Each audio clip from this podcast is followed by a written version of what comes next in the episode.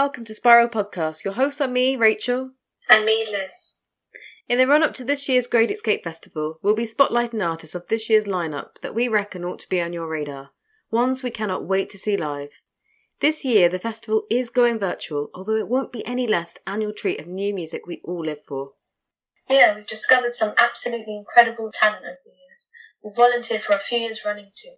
Such great memories. And today, we are feeling so sunny as we are joined by the established Welsh singer-songwriter Jodie Marie. So, hello and welcome. How are you feeling today? How's everything going with you?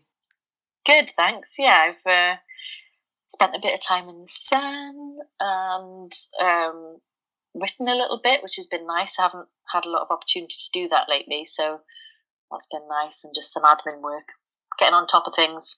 oh, that's good. Have you been down to the pub at all yet? No, no, because I'm in Wales. I don't think they're actually open yet. Um, oh, right. I don't think so. No, they're still they're still closed. I'm not sure when they're opening, but um, I probably will very soon. nice weather with you, with you as it is here, or yeah, it's yeah. sun shining. Nice, actually. Nice. Where are you based? Uh, London. I'm based in London, but Rachel's in Hertfordshire. Nice. Oh, lovely. so we see your um, latest album. You managed to get that vinyl press last week. That yes, must have been exciting to get that in your hands finally.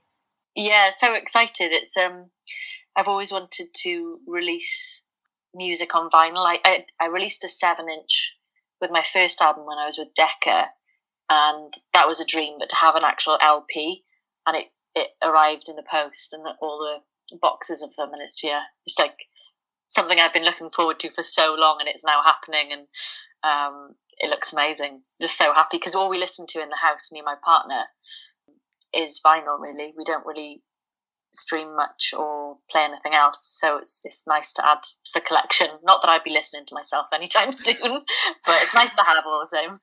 yeah, definitely. So tell us about your new album, The Answer.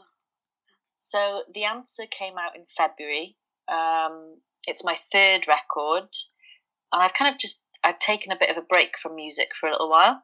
I released my first album in 2012, Mountain Echo.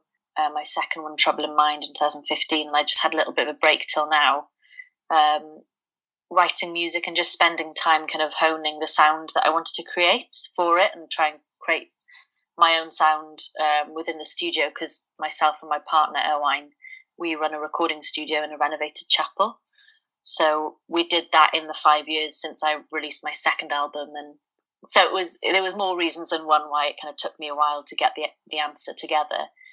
But I'm really proud of it, and there's a lot of songs on there that um, songs that I wanted to write, like topics I wanted to write about for a long time, and yeah, I'm really proud of the people I worked with on it, all the producers and musicians. So just so happy that it's finally out. It's been a long time in the making, so glad it's yeah. um, a physical thing finally. Yeah, definitely. It's a great album. Thank you. it's a mix of songs there about love. There's one song actually, This House. Is that about the pandemic? Oh, because it's like lyrics is like the only way out is in and you can't run from what's within. This house has me climbing the walls.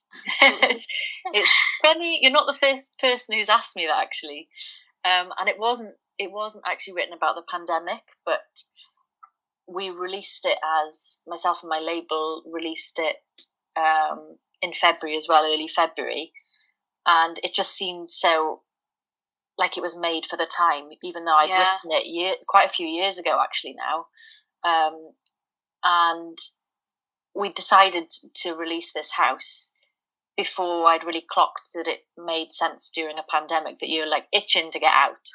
Um, yeah. But it's more it's more of a metaphor this house, but um, but people that's the beauty of music, isn't it? People can take what they want from whatever part of it. So um, yeah, you're not the first person to ask. yeah, just curious about that one. Yeah. And how was lockdown for you? It was okay. I guess it's a funny um, response, really, because um, I think everybody's been in the same boat, and it's it's had definitely had its hard times, and um, on many levels. But at the same at the same time, at the beginning, it was quite apart from all the shock and the anxiety, and you know, no one knew what was going on. I think for me, it it was really nice just spending time with my partner at home. And we actually finished the record at the start of the pandemic when we didn't think it would last forever. so um, we actually, yeah, we spent some time together. We finished the record, we got it mastered, and just did a load of the artwork together. Went out and took photos with 35 millimeter cameras and stuff. Um, so for us at the very beginning, we actually used it to be really productive.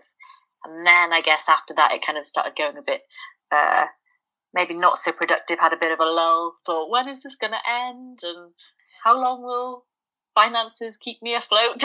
and all the common worries that I'm sure everybody had. But um, it feels like it's slowly co- going back to a, a form of normal now, which is nice. I'm ready to see people and friends and family and um, get out so it can make, you know, it can inspire music again because if you're just sitting in your four walls, it's kind of hard to feel inspired all the time. So um, since it's opened up a bit, it's been quite nice to get out and go to the beach because I live quite close to the coast and get inspired by the surroundings and start writing for the fourth record, oh, wow. which hopefully won't be five years away. so you work yeah. in a really interesting and inspiring studio space. You renovated a Baptist chapel. You can yes. already sort of get the sense of the the space already from the word chapel, can't you? And I bet the acoustics are amazing.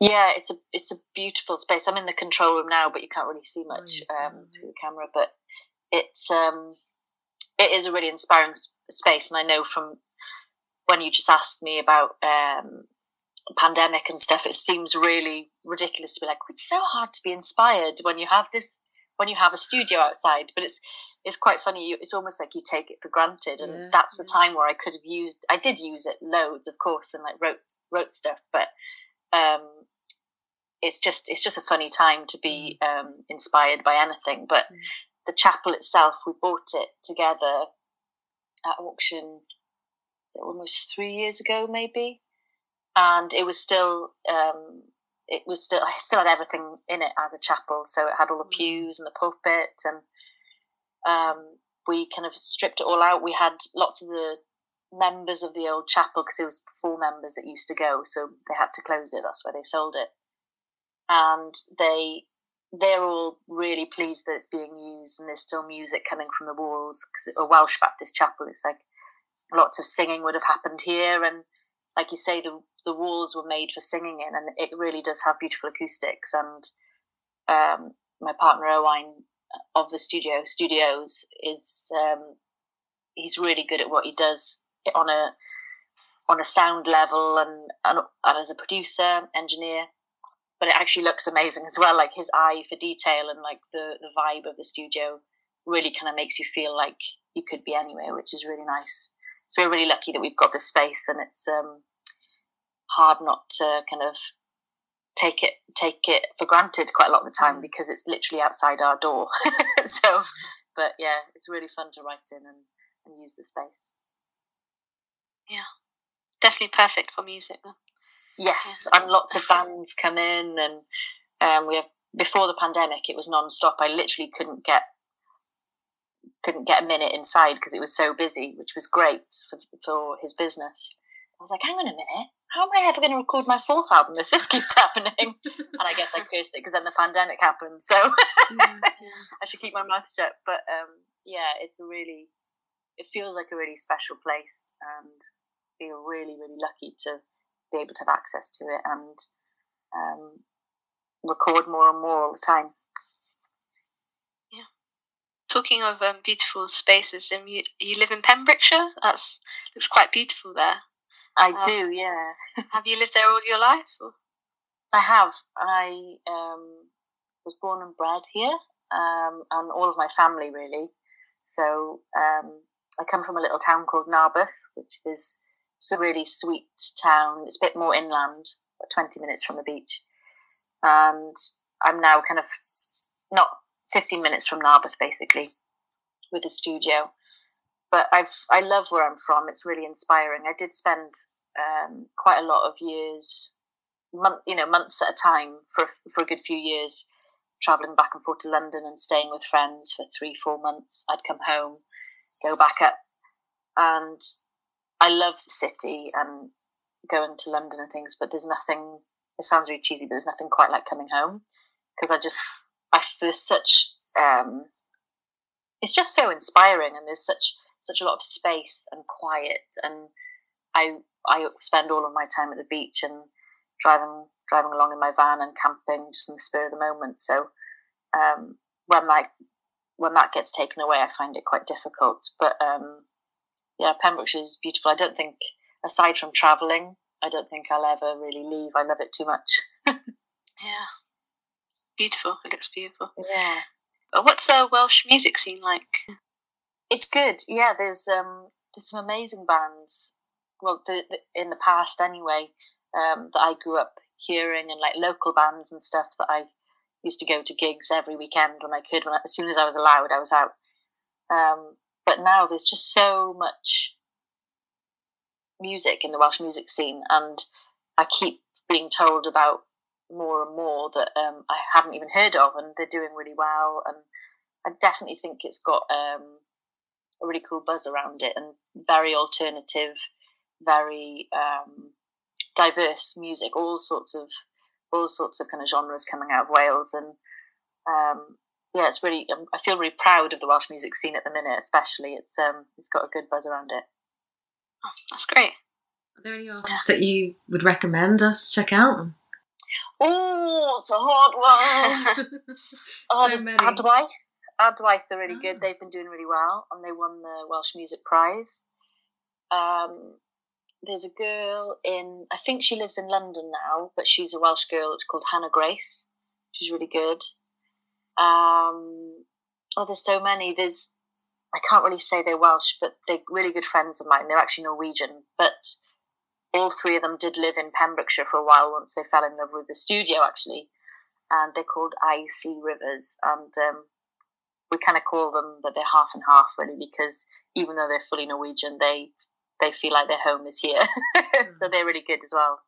But there's there's probably too many to list. Um, trying to think, just thinking of lots of gigs I've been to. But yeah, there's there's loads. So for the um, the years that you've been making music, so you've got three albums now. I mean, have, you must have seen quite a change in the music industry. Um, for people that don't know about your music, how you know starting out to now the journey, could you talk us through that a little bit?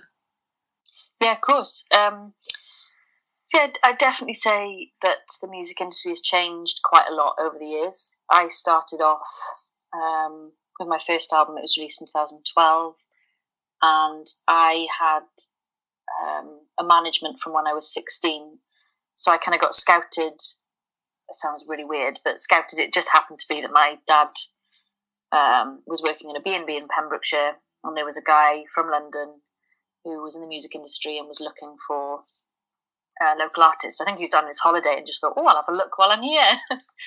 and he was staying at the B&B that my dad was working in, and the B&B owner, Jean, she uh, gave him this awful cover CD that I did when I was 14. Um, but it, I, he got me to London. I started writing with Bernard Butler and all these amazing people, Ed Harcourt, and that then led into my first album with Decca. So it was kind of a bit of a whirlwind. Um, and I just thought, God, I've got a major label behind me. This is incredible. And kind of kept pinching myself. And even to this day, it feels like a completely different life because I've since released my second album just with a management. And then for a few years, I didn't have any representation. And all of a sudden, I've got this, um, I kind of co own a record label um, with Carry Music. So it's Caramel Records, the label that I co own. And I've released a third album, which I didn't, uh, to be honest, at one point I didn't think was going to be possible, um, especially on my own. And now it's it just it just feels mad. It's just such a different different kind of business than it was when I started. How much has changed, and you know now I've got to learn about streaming and all that stuff. The stuff that I probably didn't. It was just really happening in the last album. I didn't really know anything about it then, so I feel like I've had to learn a lot um, more digitally than I probably did in the past. So it's forever changing and forever trying to learn more. It's a crazy business. uh, you know, you mentioned there about streaming, how that's very different from having like promo discs to sort of promote yourself. And um, it's funny actually because we saw your name on the lineup and immediately I recognised you. I thought, I know that name. And I sift through CDs and you'll never believe it, but I've actually got the disc here. No that was way! sent to my uni. I was the music editor for the student paper, and the um, the label got in touch to say, to, obviously, to promote yourself and the album, and remembered it, and it was on the iPod, and listened to it on the train going up to uni, and I was just like, yeah, oh my god, I got that. Yeah, how funny is that? Mountain Echo. That's the first album. Oh my god! Mad. Yeah, it was. Uh, that was a long time ago now. yeah, yeah. Wow. Yeah, it's um, it's a lot to think about. It's a completely different kind of. I don't want to say game because it, it's that feels strange, but um, is a completely different thing that you have to look at and learn about. You know, is one thing like making a record, making a CD, and going out on tour and selling it and everything, and like bringing it to people. Like, please play this. This would be great. Yeah. But now there's this whole like influx of um, this online presence and online world, like with your Instagram and Twitter and TikTok and everything, and that I'm just I'm quite bad at it if I'm honest. I'm like, oh, I haven't posted. Oh no! But it's this whole thing that you have to learn about, and um, and it's it's hard because I think there's so so much more people that can up, you know upload their music and release, which is fantastic because it means there's tons and tons of amazing music to discover. But I think it also makes it more difficult for each individual. Um, but yeah, it's it's a very modern world. Let's talk about your musical style. You've got a really kind of powerful bluesy voice. Thank you. Um, we really love your late 60s singer songwriter vibes. Um, your track Carrageen off your latest album, The Answer, you used a dulcitone yes. to create a sort of eerie atmosphere that you might hear on a track by the Mamas and Papas. Yes. We love that. Yeah, it's a beautiful instrument.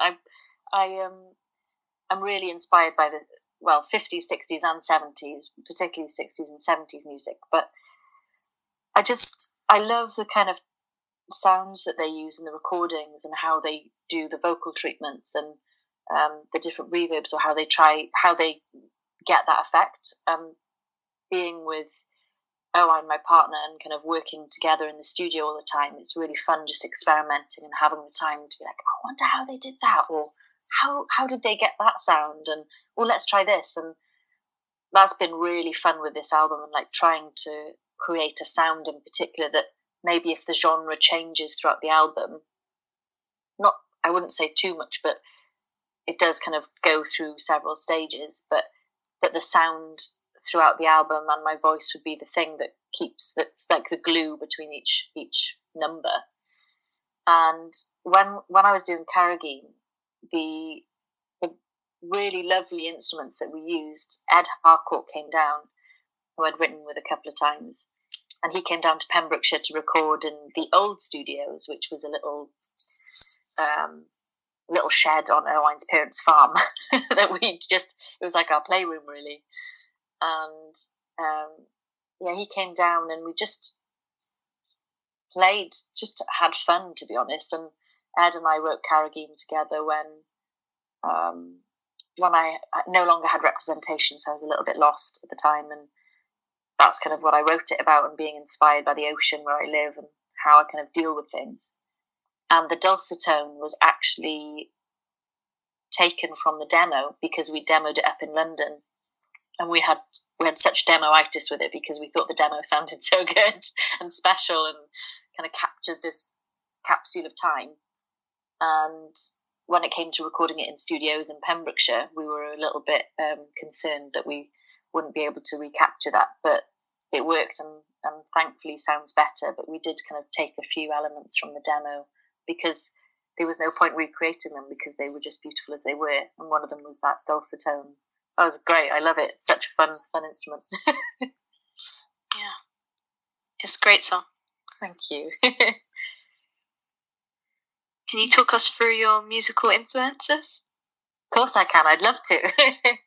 I um, have a lot, um, as I'm sure a lot of artists do. But I love, um, as I was just saying about 60s and 70s music. Grew up with a lot of um, of that kind of era, but also from a very very young age, my parents would listen to a lot of blues records. So people like BB King, Bonnie Raitt, um, Albert King, Elmore James, all of those really beautiful blues artists. And Bonnie Raitt is a, is a an artist that's kind of stuck with me forever. Really, it's like my comfort blanket music. If ever I need to pick me up, or or if I want to wallow in self pity, I listen to Bonnie Raitt. Um, so there's that kind of side um, of my influences, but then it went into more um, Janis Joplin, Jimi Hendrix, Free, um, Aretha Franklin, um, and all these amazing artists. People also like from the 50s, it's 50s. Uh, Lesley Gore, she's amazing. She's um, the lady that sings "It's My Party and I'll Cry If I Want to." Oh, and yeah, it's so good. But if you listen to her other music, there's just something about it, and that inspired quite a lot of the sound on this album, The Answer, where her lyrics are really dark, they just don't sound it. Like the the um, instrumentation around the song just sound quite uplifting and jolly, but actually they they're quite heavy. And I just love that kind of juxtaposition between the two and playing with those two worlds to to make something that kind of makes you feel good, but then you're like, hang on a minute, and makes you feel a bit on edge. So she's a big influence, especially on this record. Um, Aretha Franklin, yeah, she's amazing, and a lot of lot of soul soul vocalists really. Um, Sam Cooke, and going into more modern stuff, um, more modern music like the Black Keys. Um, I really got obsessed with Amy Winehouse as well because I think she was doing something that hadn't really been done before. Well, not before; it'd been done before, but not in this time. And I just really respected the way that she created music, and I just love the vibe. So, yeah, all that kind of world, really. Quite mixed. Yeah, I could talk for hours about influences. and like you said, Mamas and the Papas and, and people like that, like really kind of that, those sixty sounds and Carole King. Yeah, I just, I spend all of my time listening to music and just, I just think it's amazing. What, what a beautiful um, language that everyone can speak, really. It is so universal, isn't it? Really. Yeah, it's amazing, it, and it brings people together, and yeah, uh, yeah, it's lovely, and I love, I love writing it. you also mentioned there about you know the the melody being really uplifting, but the lyrics quite dark and quite deep. It's mm. quite interesting, isn't it? You can sort of listen to a track. There was a track the other day that I listened to, and I thought, well, this is something that I've heard before growing up. Crusaders, Street Life right. Like, it's really upbeat. It's really, you know, it's like a groovy sort of tune, and then you like listen to the lyrics. You're thinking, this is really quite dark. It's quite sad. Yeah. You know. It's yeah. Living on the streets and uh, you know what she faces each day, and yeah, it's yeah. You it's amazing how music can do that. It's clever, isn't it? It's sort of that yeah double sided. Yeah, I kind of wanted to do a similar thing. Obviously, like I said, through through the album, really, but because I'm definitely known for writing in a more melancholic fashion. um, but one in particular was the title track, The Answer. Um, I just really wanted to, even though it's really, it's a heavy topic, and it went through quite a, diff- a, few different formations, that track, where it was more like a rock song to start with when I wrote it. And then when it came to recording the album, it didn't fit and then it came to looking. I reworked it and uh, changed the time signature and a bit of the melody and a few um, parts of the chord structure, and then it suddenly became this other song. And it was really down to the production that it just felt like this kind of uplifting song. It definitely didn't make you feel like you were wallowing. You know, it was. Um, it gave you a good feeling about it, but then when you really listen to the lyrics, and it's funny because a lot of people who've listened the album, that's one of their favourite songs. And like, have you really listened to the lyrics? Because it's not that happy, you know. you know, we're going in. Hopefully, we're going towards summer now. it's not the most jolly one, but um, I, yeah, I'm really pleased with it, and I just love that kind of contradiction between the two two vibes. yeah, yeah. There's a lovely word in art. Not very good at pronouncing it, but I think it's chiaroscuro. Mm, yeah. It's sort of like the balance of light and dark. It's just yeah. I just love yeah. that. It's, yeah, it's a great word actually. you said that um, for your music, there's you want to convey a truth. That's really interesting. I mean, could you expand on that a bit more? Yeah, of course. I um, I always feel like whenever I write, I have to write from the heart. So even if I don't, um, if it's not necessarily about me, or subconsciously it might be, but I'm probably projecting a little bit. But um, I always have to write from first-hand experience. So whether I've seen somebody very close to me go through it, or or it's myself, so it almost feels like a diary a lot of the time. And all of the music I grew up listening to, all of those soul records and the blues records, it's all about the hurt and the pain that they've gone through, or you know. And I'm not trying to say, "Oh, I've had a terrible life. I've had a great life," and um, I'm very fortunate. But everyone has their own issues and problems, and I think for me, writing about that is really honest and how I want my music to be portrayed. Just as if you're listening to it, you could be like, "Yeah, I feel like that sometimes too." I get that, and because like I mentioned Bonnie Raitt earlier, and I I'd often listen to her like a comfort blanket. So growing up, if I'd had a breakup or I don't know something awful had happened, and I'd put it on, and it was like she was singing my song, like, and I'd wished that I would have written it, and um, I just I like the idea of people feeling that way about my music. They can put it on and really relate to it and really feel it, and there's a real honesty there. Uh, sometimes possibly a little bit too blunt. And when it comes to releasing the album, you suddenly go, "Oh my god, everyone's going to know what I'm thinking about." it's too late now; it's out. But um, yeah, I just think it's it's um, that's really important to me in songwriting. I find it really difficult to write um, from a kind of fictional point of view. I just really like writing how I feel, and it's almost like a therapy, to be honest. I can imagine it's quite cathartic, isn't it? Really, it's almost like a a diary, but public diary, obviously. Unfortunately, yes. yeah, no, it is. It's really, it is really cathartic, and um, I think I process what happens in life a lot uh, easier when I write a song about it. It's like my way of. It's not. I never think when I sit down to write, oh, this is going to be on the next album. I write because it just needs to come out, and there's a ton of songs that definitely should not come out. Um, I think it's just it's a process for me to deal with what um, is happening, whether that's happy or sad. Um, and for some reason, I've decided to put it out in the world. um, you mentioned before that you write with um, singer songwriter Ed Harcourt and um, Bernard Butler. You've written with them. So, what led to this collaboration with these established names?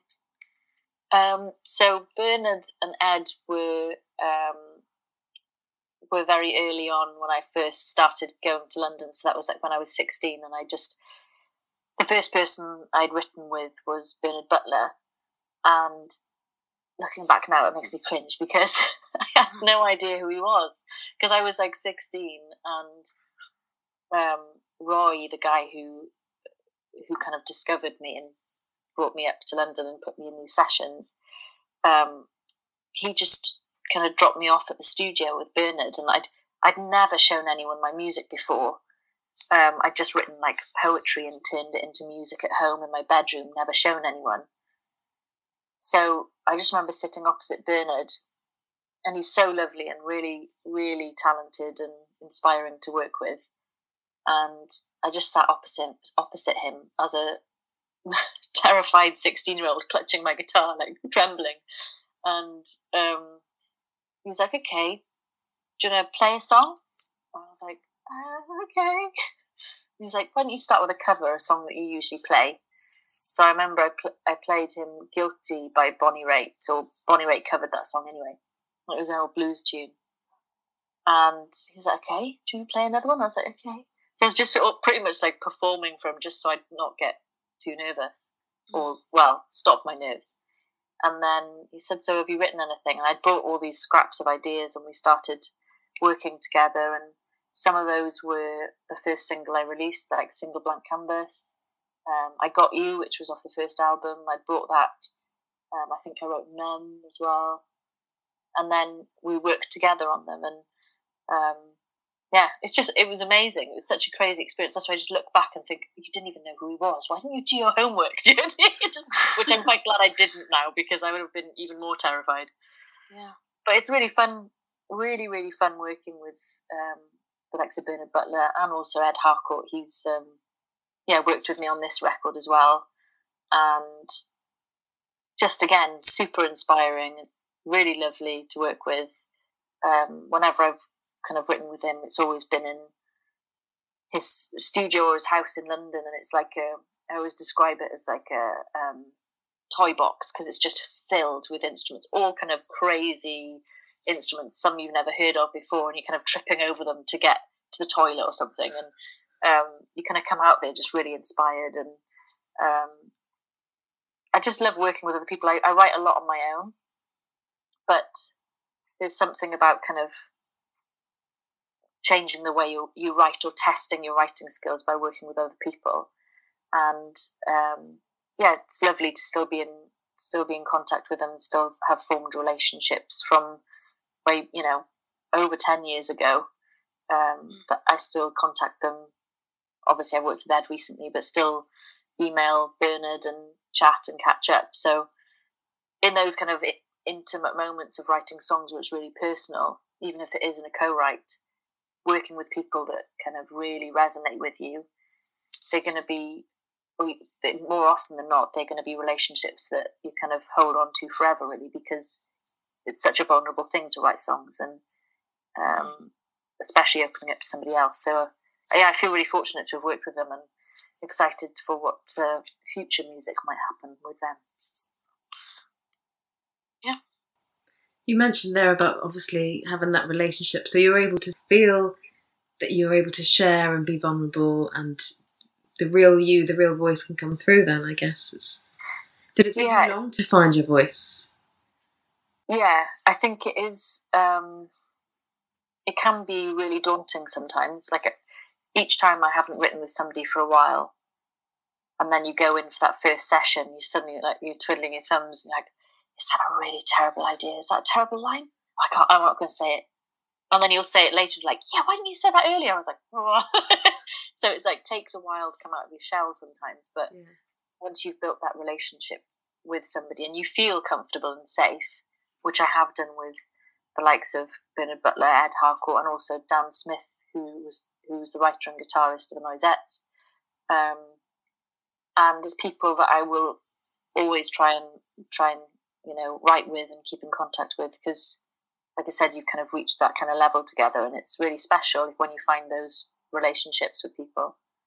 Um, and writing in in that way when it's something really vulnerable like Carrageen off this record that I wrote with Ed um, like I said earlier I was in I was in quite a dark place at the time to be honest and didn't have any representation and didn't really know what I was doing and um, it was a real outlet and I felt so comfortable to be able to write about that and that doesn't always happen with the people you write with so yeah it was just one of those moments where it just stars aligned and it worked That's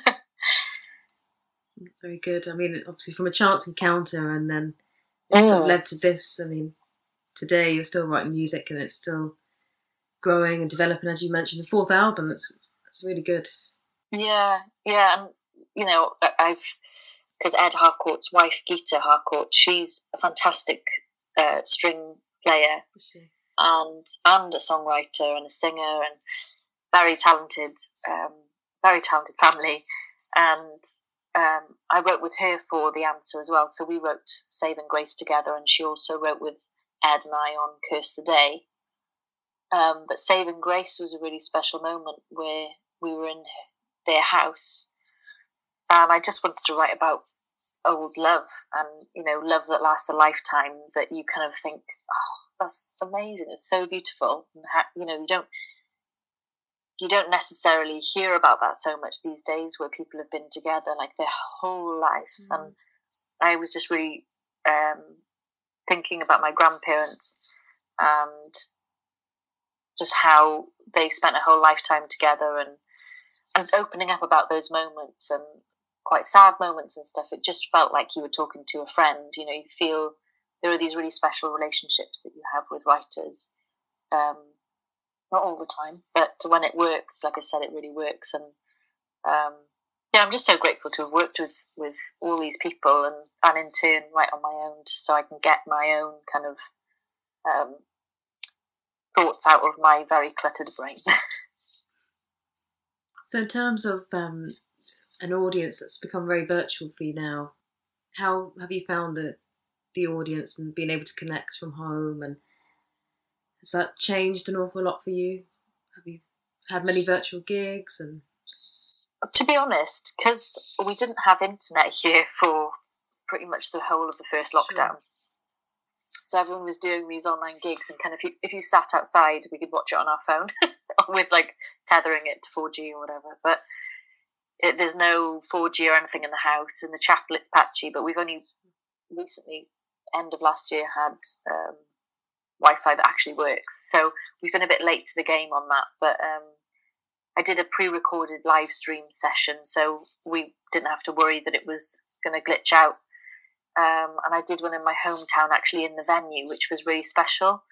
Um, they lit it really beautifully, and I played on the floor of the venue, so it was made to look like um, like to show the significance of the stages being empty mm. and that it's quite a difficult time.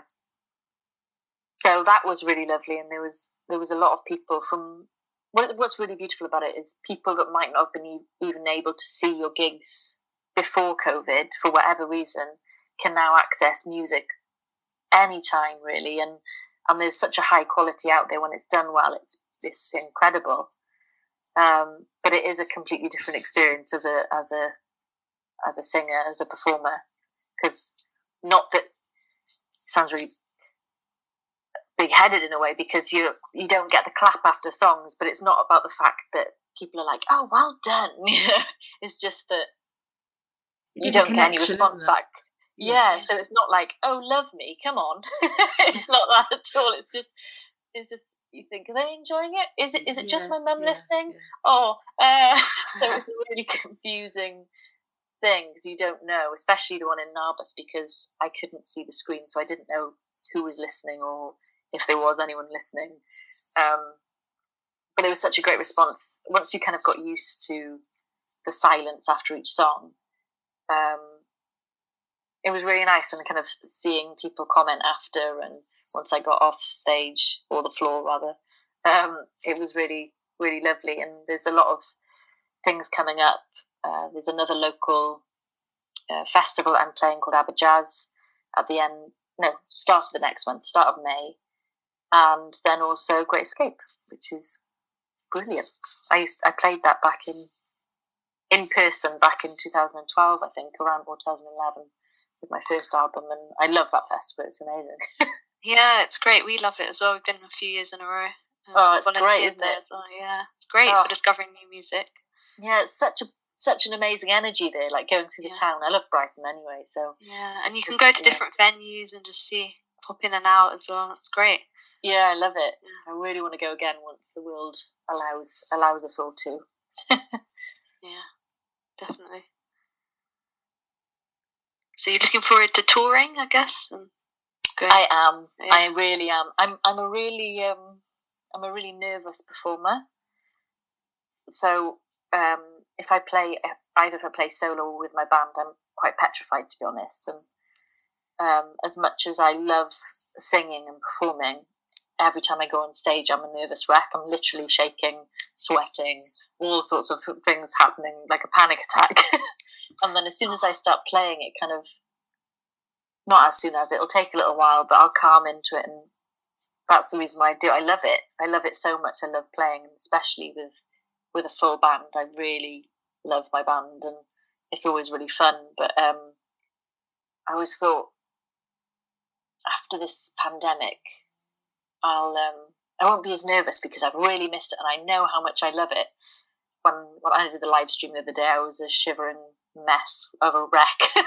I'm still nervous, but um, but it I think it's just because I care so much. I really want it to be the best it can be, mm. and um, I'm just excited to get on the road and and play to new faces, meet new people. I love traveling, so I love seeing new places. Um, I was fortunate enough last, not last year, definitely not last year, the year before, um, 2019, to do a tour through Norway with with a friend, two friends who are musicians, and we went up to the most northernmost point of Norway and played on these tiny islands. And sometimes it was only a venue that could fit like 20 people. We, like, and that's everyone who lived on the island. Wow. But it was the most amazing experience I have ever had, and I just think that's what it's about is going to it doesn't necessarily need to be this huge thing with huge audiences and yeah we've got to sell loads of merch and yeah that helps of course mm. but just going to these really special places and taking the time to go to places that might not have access to as much music as a lot of the cities and finding those obscure venues that you know that are really that are starting out or i just i really love the adventure of it and um, I'm so excited. Yeah, I'm still going to be terrified, but I'm really excited. yeah. But be, yeah, being nervous and you know before your performance, it's it can only be a good thing, really, because obviously you're so passionate. You want to get it right mm. and put your heart yeah. and soul into it. Like I can feel that you know you put into it. Yeah, I think it's um, it's just really important to me. I think when you and if if you're like I say, if you're nervous, I think it just shows you care. Not saying that people that aren't nervous don't care, because it's just different people, isn't it? The way they respond to a stress or excitement. Um, and I've kind of learned that even though sometimes I'm like, oh, I wish I wasn't nervous, I just try and try and flip it in a way that's the reason I'm nervous is because I love this so much and I really want to do it, do it justice. I don't want to, you know, I want to show how great the band are and and just put on a really lovely, beautiful performance that people can take away and remember forever. And you know, a lot of the a lot of the gigs that I've gone to over the years, and really special ones, like I went to see Bonnie Raitt, I went to see BB King. That was one of the most incredible gigs of my life, and um, wow. I'll never forget it. And I think even if on a much smaller uh, scale, somebody's seeing my music and it does something to them and resonates with them, um, somehow, whatever that is, then I've done something right. And I just, yeah, I'm really excited to go out and play and just gig again. that would be nice. yeah, definitely. We can only imagine, can't we, Liz, that you know your gig is going to be like a sort of virtual hug for the Great Escape. Yeah. I hope so. Yeah. I hope somebody gets a good cuddle from it. yeah. So you say you've already recorded that? Is that going to be um, two or three tracks, did you say, or you're not entirely allowed to sort of reveal? I'm not entirely sure, so I'll leave a bit for the um, for the reveal. but um, yeah, it was actually a performance that I did for Independent Venue Week, and it was recorded again in my home hometown of Narberth in the Queen's Hall, which is the venue that I would go to every weekend, every week, um, to see other artists play. Um, so amazing, amazing names have played there before before my time. Um, there was a rumor that Jimi Hendrix played there, but that could be mm. Narberth gossip, Chinese influence. Um, but I, I'm really excited to for that gig to go out and um, and just and also to tune in to a lot of of the other artists. You know, I'm really looking forward to seeing what everybody else has been up to and, and their performances and find new artists. I love discovering new artists, and um, I think it's with all of this social media world now and the streaming side and everything. I think it's so important to kind of help each other out, and if you can promote an artist that you've found and love, they're hopefully going to do that for somebody else, and I just love that about festivals that you just discover so many new artists and yeah, I'm looking forward to it. It's true, isn't it? You never know who you might discover, and I think there's Yeah. a, a particular mindset for people for like new music festivals. They sort of go in there just very open-minded and find people that they wouldn't normally listen to. That you know, it's all a real mix of genres, isn't it? Yeah, and I think if I remember rightly, when I played the Great Escape last time, I was on the waterfront. Can't remember what what venue was now. It was so long ago, but I I remember the I was sandwiched between like a heavy metal band, and then there was me just as a trio, which was like really acoustic, soft. Uh, yeah, yeah. and it was my first album, so it was a lot more tame, possibly, than this latest album. Um, and then there was I can't remember the person after, but it was it was really diverse. And even though you think what it did work, and and then you'd stumble out, and then there'd be another artist playing or another band, and it's just really a really cool hub to find new music. And um, yeah, I'm excited to just tune in for the whole thing. Yeah. So are we? Yeah, we look forward to it as Yeah. well, and, and your set as well. Thank you. Well, yeah, it's been really lovely talking to you. Thank you so much for your time, Jodie. Honestly, My pleasure. It's lovely to meet you both, and yeah, Thank we have a chat again sometime soon. Yeah, definitely. Yeah, definitely. definitely.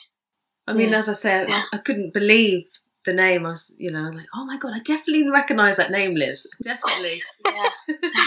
That's so crazy. I And like, and the, the fact that you still have it, I'm like, well done. That's amazing. well, yeah. I hope you um hope you enjoy this new album as much. Yeah, definitely, definitely. It's different again, obviously. I mean, you one in Yeah. between that. It's it's a lot more stripped back.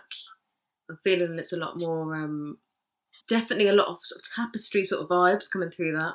Um, yeah, yeah. I think with the and because there's such a huge age gap as well between the three albums, I think you know some people have said, "Oh, it's very different," not not in a negative way at all, but just they it's often compared to the first album because the first album was released on a major label, so more people Sure. heard it, and um, and I'm so proud of my first two albums. The second one was probably my little rebellion to want to do more blues stuff, but yeah. in actual fact, I was doing what I wanted to do all along.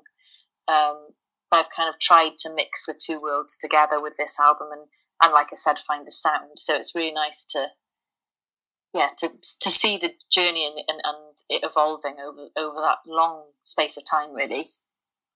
We'll definitely keep in touch and uh, follow your journey ever closely now. Oh, amazing! Yeah, please do keep in touch. yeah, definitely. Yeah. Oh, it's lovely to meet you both. Thank you. It's nice to meet you. Yeah, lovely Yeah, to meet you keep- too. Keep in touch for sure. That was Jodie Marie Chanters here at Spiral Magazine, ahead of this year's Great Escape Festival, which runs online from the 13th to the 14th of May 2021. Jodie Marie's latest track, This House, is out now on Spotify, and you can find her on all social media platforms. You can also discover more incredible talent like today's guest, Jodie Marie, on our blog, spiralmagazine.wordpress.com. We support and spotlight an eclectic mix of alternative musicians that we love. Hopefully, you too will spiral off to discover all our featured artists further, buy their music, support a local show, and continue this spiral of love. Thanks for listening and take care.